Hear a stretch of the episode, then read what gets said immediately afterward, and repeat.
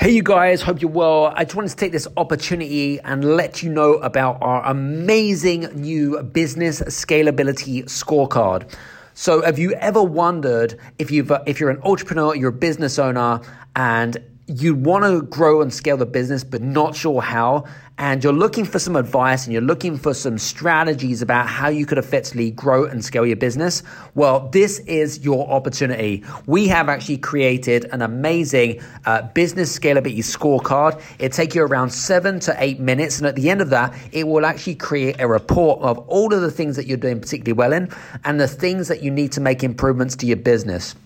And uh, it's a great tool and a great asset for your business. To get free access to that, go to uh, bit.ly forward slash business hyphen scalability hyphen scorecard. Go there, go now. Take care, see you soon. This is the Game Changers Experience. Deep dive conversations with leading business disruptors, Olympic athletes, celebrities, entrepreneurs, and influencers from around the world. This show will teach you insights about the winning principles in mindset, productivity, marketing, branding, entrepreneurship, business strategy, and more. Hosted by Productivity Authority, business strategist, former elite athlete, author, and public speaker, Adam Strong. Hello, everybody, and welcome to the Game Changers experience with myself, Adam Strong. And today I am super, super pumped and super energized, as I always am. Today we have a really interesting guest on the show, and his name is called Alain Hunkins. Now, Alain, basically, what he does is he helps um, high achieving people become high achieving leaders, which we'll talk about. He's got over 20 years' experience in consulting and coaching and speaking uh, with over 2,000 different group leaders and has worked with an abundance of different corporations, including Walmart, IBM, General Electric, just to mention a few. And he's also a best-selling author called, and he's got a book called Cracking the Leadership Code, which was published by Wiley last year. And and Alain, just want to say, welcome to the show. Thanks so much, Adam. I'm so excited to be here with you and have our conversation. Absolutely fantastic. So, so interestingly enough, we're going to be talking a lot about leadership because that is your area of expertise. And I always find leadership an extremely fascinating conversation. Now, it's interesting because if we'd have been talking about leadership maybe, I'd probably say a good 18 months ago, it probably is one of those, um, what we call subjects where everyone seems to be talking about is leadership, leadership, leadership. But now leadership has really shifted over the last 18 months, especially as we go what I call through the digital revolution, um, which is what we're in now. And um, I don't know what, what your thoughts are about that. What, do you think there's been a shift there? What do you, what do you think? You, you, the answer is yes and no. Has there been a shift? Yes and no. How's that for non-committal? I'll, I'll explain what I, I'll explain what I mean by that. Yeah, sure. So, as there been a shift, of course, there's been a shift from the point of view of you know the coronavirus pandemic and all the after effects of that has pushed things forward where as one of my colleagues said we're no longer there's no more future of work. There's just the now of work right? Mm-hmm. so many things oh we can't do this. We can't have our, our staff work from home. Yes you can and you just did. Amazing right? So obviously there's so many repercussions and that yes that has changed. What has not changed however underneath are the principles of what makes for an effective leader and it's interesting. I was just on a podcast uh, yesterday talking with a host and speaking about this, and you know, because my, my, book was launched on March the twenty fourth, twenty twenty. So clearly, it was came out the, the week the world shut down, but it was clearly it went to print way before the pandemic. And she said, right. you know, it's amazing because the principles in your book were seem almost prescient, like even more important than ever. And I think it's true because I think the timeless principles have become that much more important in that you know, in this new world of work, let's call it post March 2020, your good qualities need to be magnified. And anything you're doing poor as a leader is being magnified. So if you were a mediocre leader before, it's the cracks are really showing now. And so ultimately, what it comes down to, to me, are what I call the three meta skills that leaders need to demonstrate in any format, whether it's live or virtual, online, synchronous, asynchronous. And these three meta skills, and they're timeless, universal, but they're especially important now. first is connection, right? Because at its heart, I don't care what industry you're in, you can be in pharmaceuticals or software, engine, you know, manufacturing. Ultimately, you're in the people business, right? You're working with human beings. And so at its core, leadership is a relationship between a person who would like to lead and a person who chooses to follow. So connection is number one. Number two, it's around communication. How are we ultimately creating common understanding in our communication? The goal of communication is not just to communicate, it's to actually make sure that we're creating clarity and insight so that we can make the best decisions possible because mm. the best decisions will lead to the best outcomes. And the third piece is what are we doing to collaborate most effectively? So it's around collaboration. That is, what am I doing as a leader to create and design an environment where people can show up at their best so they can do their best work, not just today, but sustainably in a humane way for the long term. So, again, those three big meta skills are around connection, communication, and collaboration. Love it. The three C's, guys. I mean, I mean, I, I would I'd actually 100% agree with you on that. You know, and and it doesn't matter if you are the CEO of a billion dollar company or you are the CEO of a small six figure company, the, the fundamentals don't change. I think that they can be applied in every situation, especially in this day and age. Um, so I think you, you, you've hit the nail on the head there. So that was good. Great stuff. All right. Um, interestingly enough, I suppose, um, I suppose my, my, my thought is, is that what, what did you say are some of the common bad habits that inexperienced leaders uh, potentially use? I mean, you've worked with bigger organizations, you've worked with, you know, experienced leaders, you work with inexperienced leaders, and you probably see the commonalities, whether it be the habits, whether it be certain rituals or or certain certain flaws that they use. What, what, what from your perspective, what, what what's your thoughts on this? What what do you think are some of the common bad habits that were kind of or the alarm points that maybe some of our inexperienced yeah. leaders are listening to? Yeah, I, I love the question, Adam. And I also want to do a little level setting when we when we talk about inexperienced leaders, right? Because the fact is there are lots of experienced leaders that are falling into these bad habits as well. Mm. I like mm. to say, because the question is, are you learning from your experience? And not everyone does, which is why you have some leaders who have 20 years of experience and other leaders who have one year of experience 20 times, right? Because they're still just, they really have not accelerated the growth. Because a big part of this you can accelerate your journey. I mean, part of my reason for writing the book was around helping give people like, look, these there are traps, there are pitfalls that unless you know better, you will fall into. So let's get into some of these. Yeah. So number one, it's this mindset. So many people who wind up in leadership roles, first and foremost, got there because they were high performers who get stuff done, right? Like, for example, you're in sales, Adam. You're a great salesperson. We're going to make you the head of the sales team. Well, guess what? The skills that make you a great salesperson do not translate to becoming a great sales leader. Right. So, therefore, becoming just trying to do more is not going to get you there. Or, as our common colleague Marshall Goldsmith wrote this book, What Got You Here is not going to get you there. Right. So, the first thing is recognizing you have to shift from being the high performer to focusing on facilitating high performance in others. And that is less about pushing and doing and commanding and controlling, AKA old school leadership, AKA born out of the industrial age, where you literally had people on the assembly line doing manual labor eight hours a day every single day the same stuff for let's take an example a ford motor company the model t which they had on the assembly line that product did not change for over two decades. It was the same car they were producing. Mm. So, literally, Henry Ford said about his employees, Why is it every time I want a pair of hands, they come with a brain attached? The idea was to show up and do, and other people would do the thinking. So, the first trap that we fall into is thinking that we have to be these command and control leaders.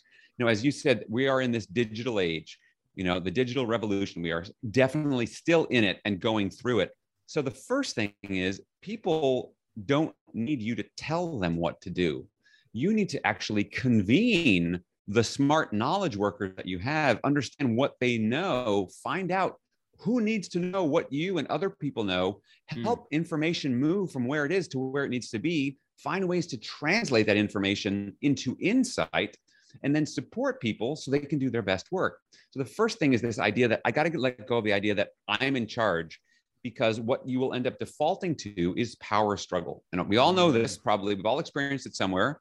Many of us experience it in our families of origin. I know you have a 16 month old, so maybe you haven't gotten to this place yet, but this whole sense of, you know, it's easy, you know, when we are frustrated and we are in a position of power, it is easy to default to, oh, just, just do it because I say so, right? Because I say so is a really rookie move when it comes to leadership because at best only at best will that create compliance but you will not get any level of engagement or commitment beyond that. So that's the first big piece that I would say. And then the other big overview here is that so many leaders, because we feel pressure to deliver results, you know, we're highly conscientious, we're results driven, which is a good thing. However, we oftentimes focus so much on results that we do so at the expense of people. And a good rule of thumb that I coach leaders on is to put people before tasks because the fact is all of those tasks and all those results and all those metrics that you spend nights worrying about whether that's earnings per share or revenue or whatever that is guess what? Those numbers are just lagging indicators that actually are lagging as a result of the behavior that someone did something. You know mm. sales don't sell themselves. There was a salesperson who did something or a process that created automation for people to come back and click and buy. Mm-hmm. So, what are you doing to understand that? Put people first. And so, we have to realize that we need to spend a little bit of time with our people first. And that means learning how to go slow because yes, in our digital age, information travels at the speed of light. You know, you get 200 emails a day in your inbox that happens instantaneously. However, human beings travel at the speed of matter and emotions, and they're messy and you've got to learn to embrace being an amateur psychologist because you're dealing with people. And so you can't avoid that. Otherwise, if you do, you're again rookie move, inexperienced. So you do so at your own peril. So there's are a couple of examples. We can go into, I mean, we got a ton more, but this, those are a couple of big, big rookie moves that oftentimes inexperienced or lack of experienced leaders make.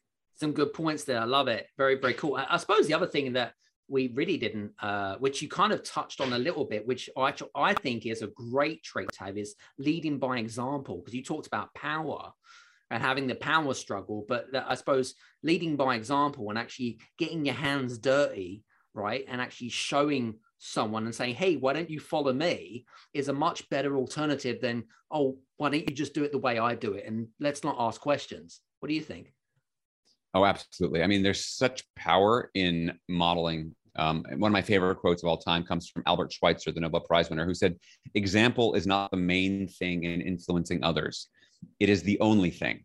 Right. And so, again, and I think one of the challenges that so many you know inexperienced leaders have, and I see this and I get asked this all the time, it's like, how do you get better at this? It's very hard to do this well if you've never had anyone role model it for you. So, what does it mean to be this new generation of facilitative leader who knows how to connect, communicate and collaborate. If mm-hmm. you've never seen it, you can read it in a book, but you're still like, but what would that look like day to day? And so breaking that down. So, so, so for example, um, we you know we talked about the importance of putting people before tasks. So let's just make make that even more granular and tactical for people to do. So here's three questions you can use, and I call it the check-in. And it's something you know before your project team meeting or you're getting together with your direct report on a one-on-one meeting. You know maybe it's once a week you do this before you get into all the work stuff just to take a few minutes and literally this will not take you more than a few minutes is to ask them three questions. First question let's say i was with you adam. Question i would say so adam how are you feeling today? And and by the way you can't you can't answer i'm fine how are you? Right? It's not just a, a cultural placeholder pleasantry. So the first thing is is to ask someone how things are doing how, how are you doing really? Because hopefully the eggshell has been cracked open. That's the silver lining of the coronavirus pandemic which is we've got to make it okay for things not to be okay, mm-hmm. right? The fact is, we're all human beings, and the fact that we're all zooming in. I can see you at home there. You've got a curtain. There's something like a pillow next to you. we're, you know, there's there that we have real lives, and there's pets and babies crying and all this stuff going on. And so, in some ways, it's helped us to embrace our humanity. And we're also dealing with a life-threatening pandemic disease of you know COVID 19. So the first question is, how are you really? And opening up, and you can share for yourself, how am I doing? And, you know, and if I'm the leader, I don't have to be, I'm perfect. I'm always perfect. I'm, you know, I'm Superman. No, instead, like, well, this is what's going on. Like, my kids are going back to school and they're really struggling because they've been remote learning for a year and it's really hard. And my daughter, who's going into high school feels like she doesn't have any friends. I mean, so, you know, so again, just connecting and being, again, I'm not saying have group therapy sessions, but just sharing a little bit of reality of life. So number question number one, how are you feeling? Question number two, what's on your mind or what's distracting you? You know, because the fact is, we're not all like, I'm perfect. I'm here. I'm ready to go. So it's helpful to give people that psychological space and safety to say, hey, what's going on in terms of what's on your mind? What's distracting you? Mm. Great. And then they answer that question. And the third question, Adam, how can I support you today? What can I do to support you? And just again, and the great thing of those three questions is you don't need to know what the answers are. You just need to listen and validate, normalize someone's experience. And then that will take you a few minutes. Then you can get into all your work. I can guarantee you taking the time to go slow will actually accelerate your long-term results. And that's counterintuitive for a lot of leaders. So again, there's a, a, simple example of, of a way you can practically apply some of these things and you can be the role model. And then they can start doing that in their team meetings, going back to the whole idea of leading from example. Love it. Some great examples there, Alain. Well, that's, that's, that's yeah. great stuff.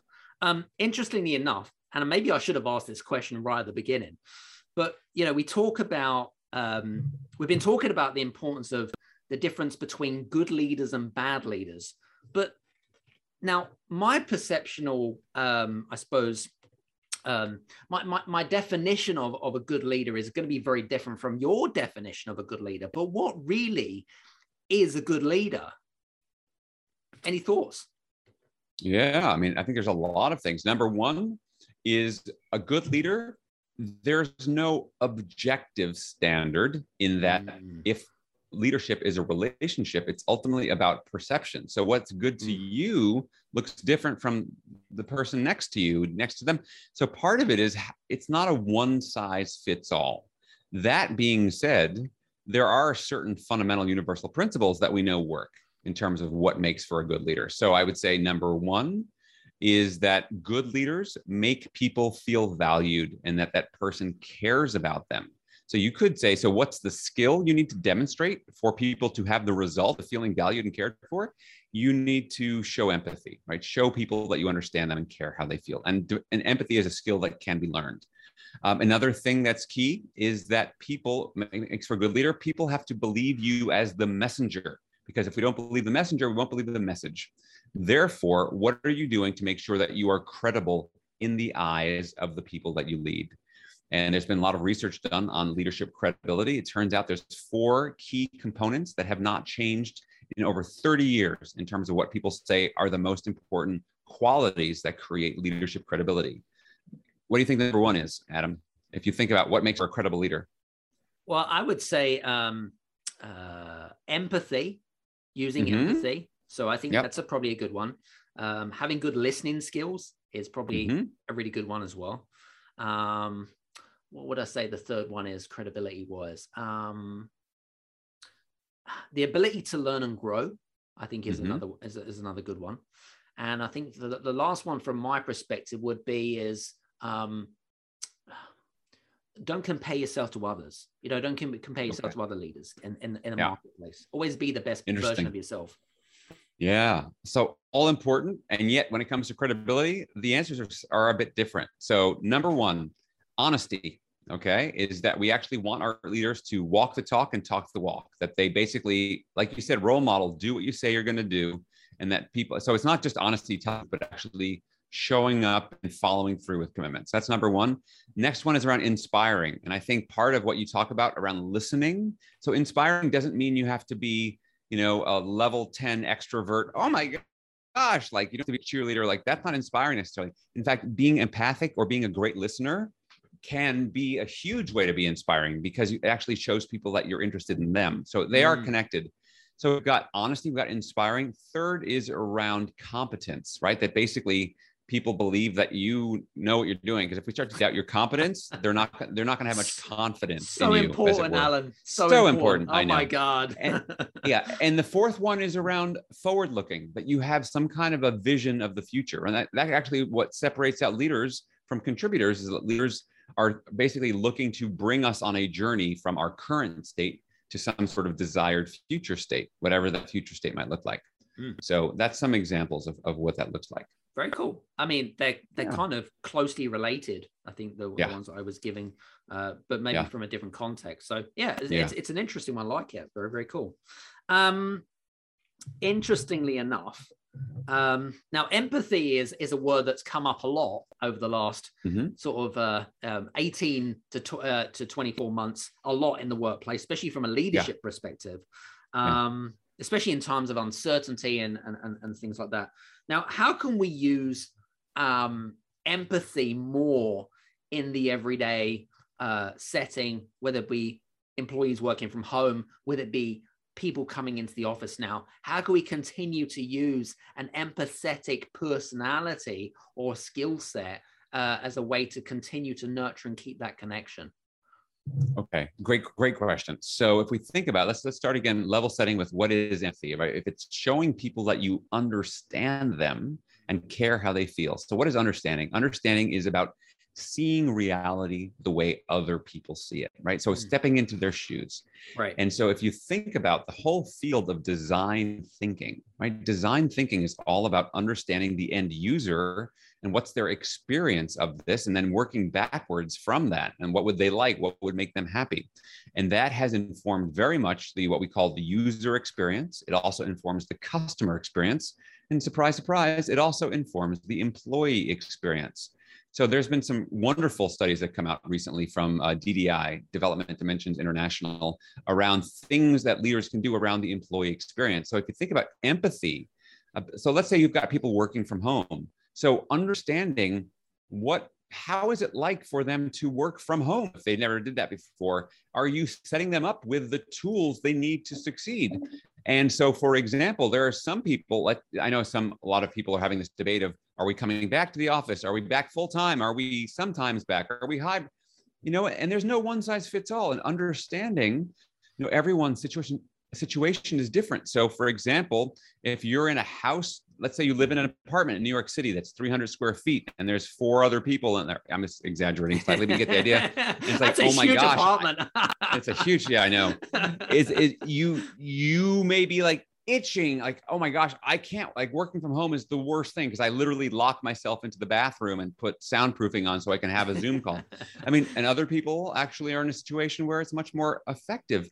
So a big piece of understanding the employee experience is to ask people is so Mm. empathy really is kind of a very close cousin of inquiry you know it's because we want to inquire. And you know if i think about my work as a coach so often what i'm doing is helping people to clarify for me and for them understanding what's going on and then because once you, people feel that you care about them that you value them that's when you get trust i mean and that is so key to effective working relationships at every level so those are some places I would start when it comes to empathy. Love it. Very good. Good answer.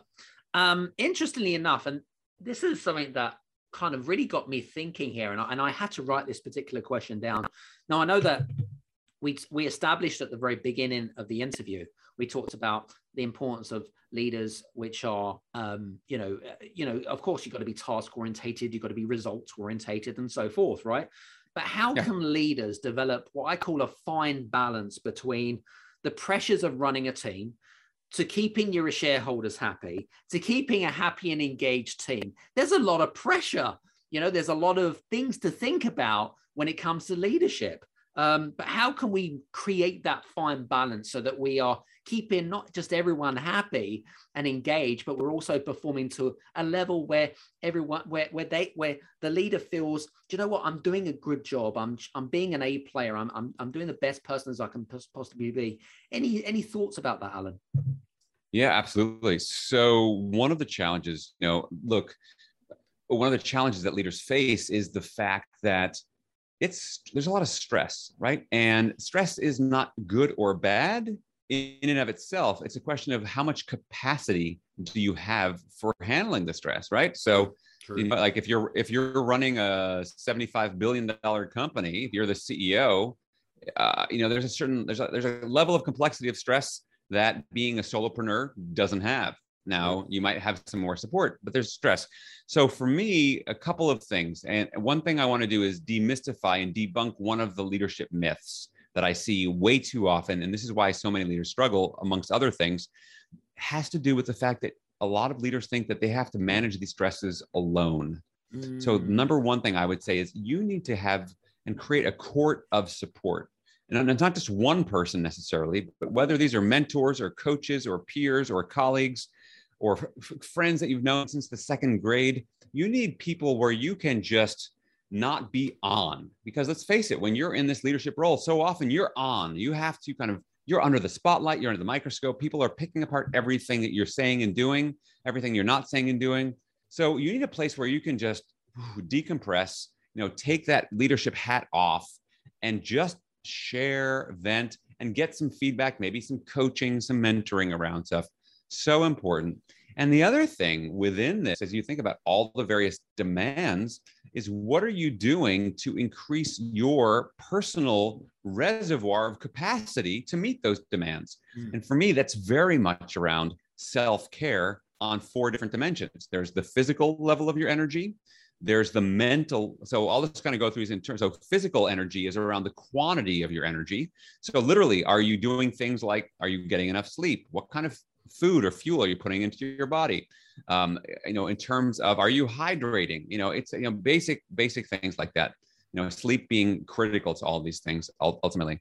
Then you've got your emotional energy right? The quality of your energy. So you know, again, if we want to be role models, if you're stressed and negative, I can guarantee you, I have net yet never yet met a single person who said, you know, I had this amazing leader, and what I loved about them the most is how stressed out they got. You know, you said no one ever, like no one ever says that. No one ever says that. So the fact is, and the thing is, human beings, we are wired as open loops, which means that our emotions are contagious. And actually, negative emotions are more contagious than positive emotions, which means that what are you role modeling to your board, to your employees, to everyone in your life?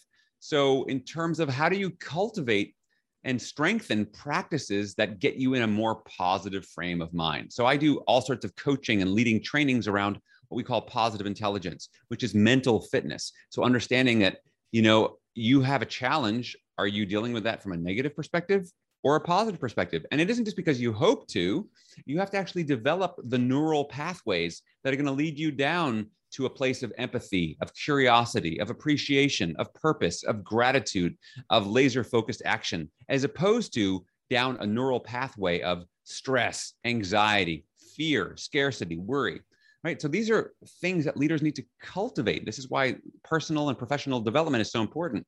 So that's physical and emotional energy. The third is mental energy. And that's the, where do you focus your time? So are you one of those crazy multitaskers who's trying to do eight things at one time?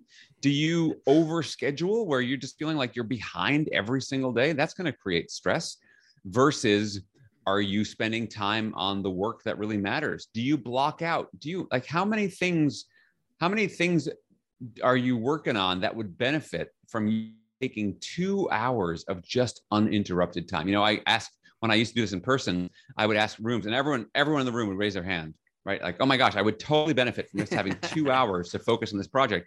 And I said, great, keep your hands up if you've actually taken two hours of uninterrupted time sometime in the last month. And you know what? Out of like 100 people, only two hands stay up because everyone else, forget it. So mental energy, where you t- spend your time and your focus is key. And the fourth one is what we'll call it spiritual energy. And by the way, this is not religious.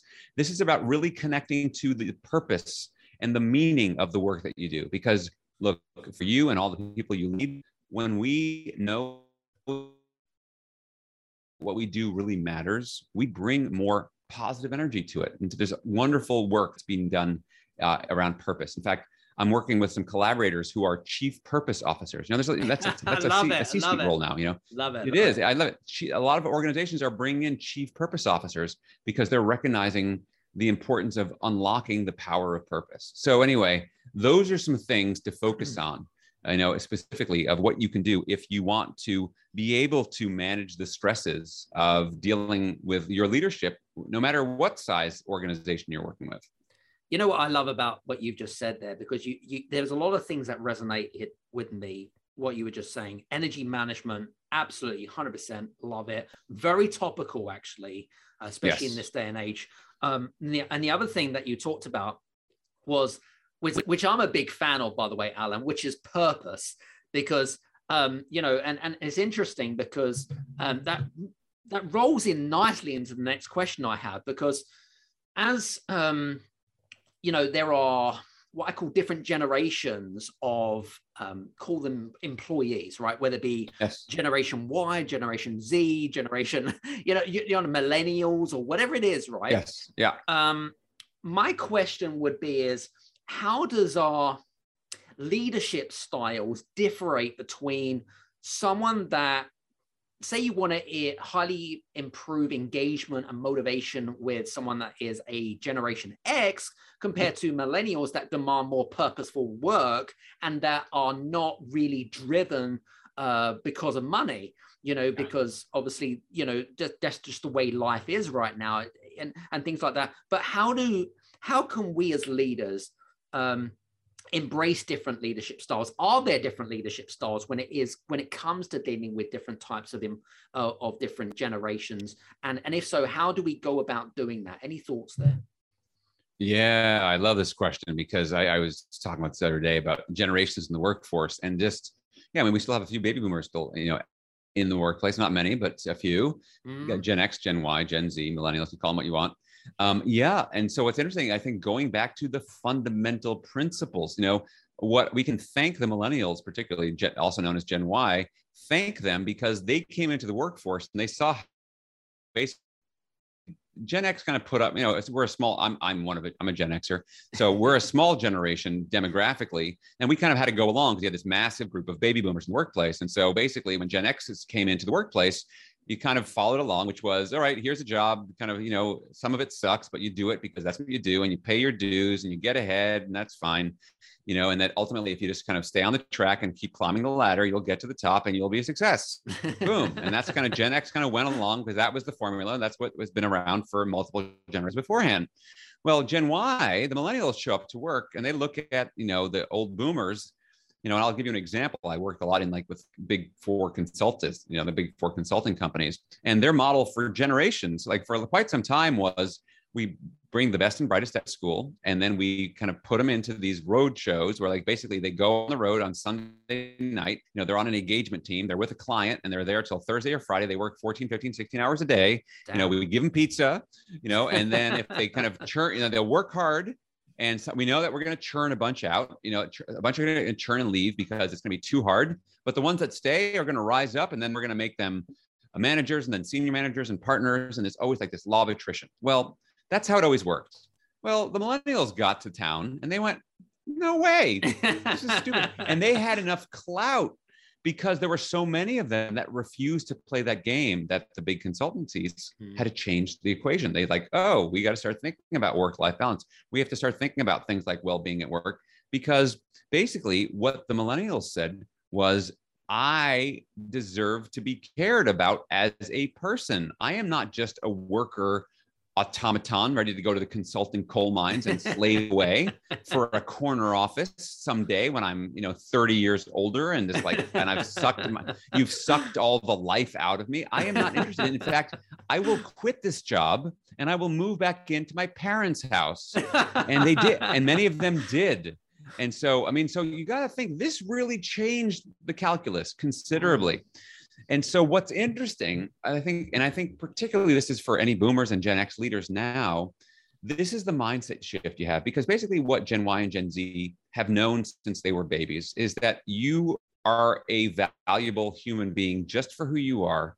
And that deserves care and respect just for who you are. And yes, there's work to get done. And yes, you want to connect, communicate, and collaborate. Now, Gen X and boomers look at all this and they go like ah oh, they're entitled. They just want to they want to be promoted in two days. They don't they want to know they want to keep learning and growing. They basically don't want to show up and just pay their dues mindlessly. They want to know what are we doing here? What is the greater societal reason? Like you said our purpose our meaning for what we're doing. Mm-hmm. and they will choose to work in organizations for less salary if they feel it's much more aligned to their values. And at the same time, they will leave organizations that do not demonstrate their values in terms of what's going on. So, where that leaves now the folks who are in leadership roles, and this is we'll call them Gen X particularly, and even some early early early uh, millennials is if you went along and paid your dues, you probably have a little bit of a coping strategy. Like, wait a minute, I paid my dues. This isn't fair. I had to do it. What are you saying? You saying that we have to suddenly just care? And that's exactly what I'm saying is that, you know what? As leaders, the buck has to stop with us. And we have to be the ones to break the chain. You know, just like with fraternities and initiation of hazing, you can't just say, like, well, it was done to me, so I'm going to do it to them. No, they have asked for a new way of working. And so leaders have to realize, yeah, you know what? I went along and I put on with lousy stuff, but good on you, young people. You've asked for something different. Because the other thing is that's different about this generation. You know, everyone says like, oh, it's just young people. And every generation, you know, young people, just like, you know, boomers were like that, they were rock music. Mm. There's a big difference though, right now with millennials and Gen Z, which is the things that are creating all the cultural shifts and technology they're the ones who are in control of the technology. Never before in human history has this new group of new generations had access and control of the very technology that is changing the world. And that is the game changer that we have to be aware of. And that's why leadership needs to shift. You so know, that was a big answer to your question. That's a really interesting thought process, though, because what you, what you were saying there about them controlling technology, which I agree, by the way, because you know the the the experienced uh, Gen X or even the Gen Y, you know they they follow a certain ritual, they have certain habits, and they believe that that is the way it's done, and that's the way it's going to stay. Right? It's kind of like this fixed yeah. mindset. Whereas the, yes. the, the the millennials are like, no, no, no, we should embrace technology and guess what we control all of this and if you if you like don't embrace this then you're going to fall behind your competitors. You're going to fall behind, you're going to not attract the right types of people so that when your Gen X people come to retirement, your firm is going to struggle, right? Um, yeah. Interesting. Love it. Love it. Love yeah. it. Very cool. No, absolutely. Yeah. In fact, as you say that, one of the things that I counsel any kind of Gen X leaders and stuff, I said, you know, we talk about mentoring. I was like, you need a mentor. And I say, I mean, like you need a 25 year old mentor to mentor you, not the other way around. Like, love it. Because like I am not a digital native. I will never be, but you know, I need to learn from people like that because my future depends on my ability to keep learning how to learn. And so much of learning is is intertwined with technology today. So if we don't keep figuring ways to use that to our advantage, you like you said, we're gonna get left behind, Adam. Yeah. And do you find that there is um like this um I suppose uh, I suppose, element of ignorance or, or, or, kind of, you know, well, well, they're younger than me, you know, uh, I'm older type thing. It's like, you know, kind of respect your elders type of th- kind of attitude. What's your thoughts there?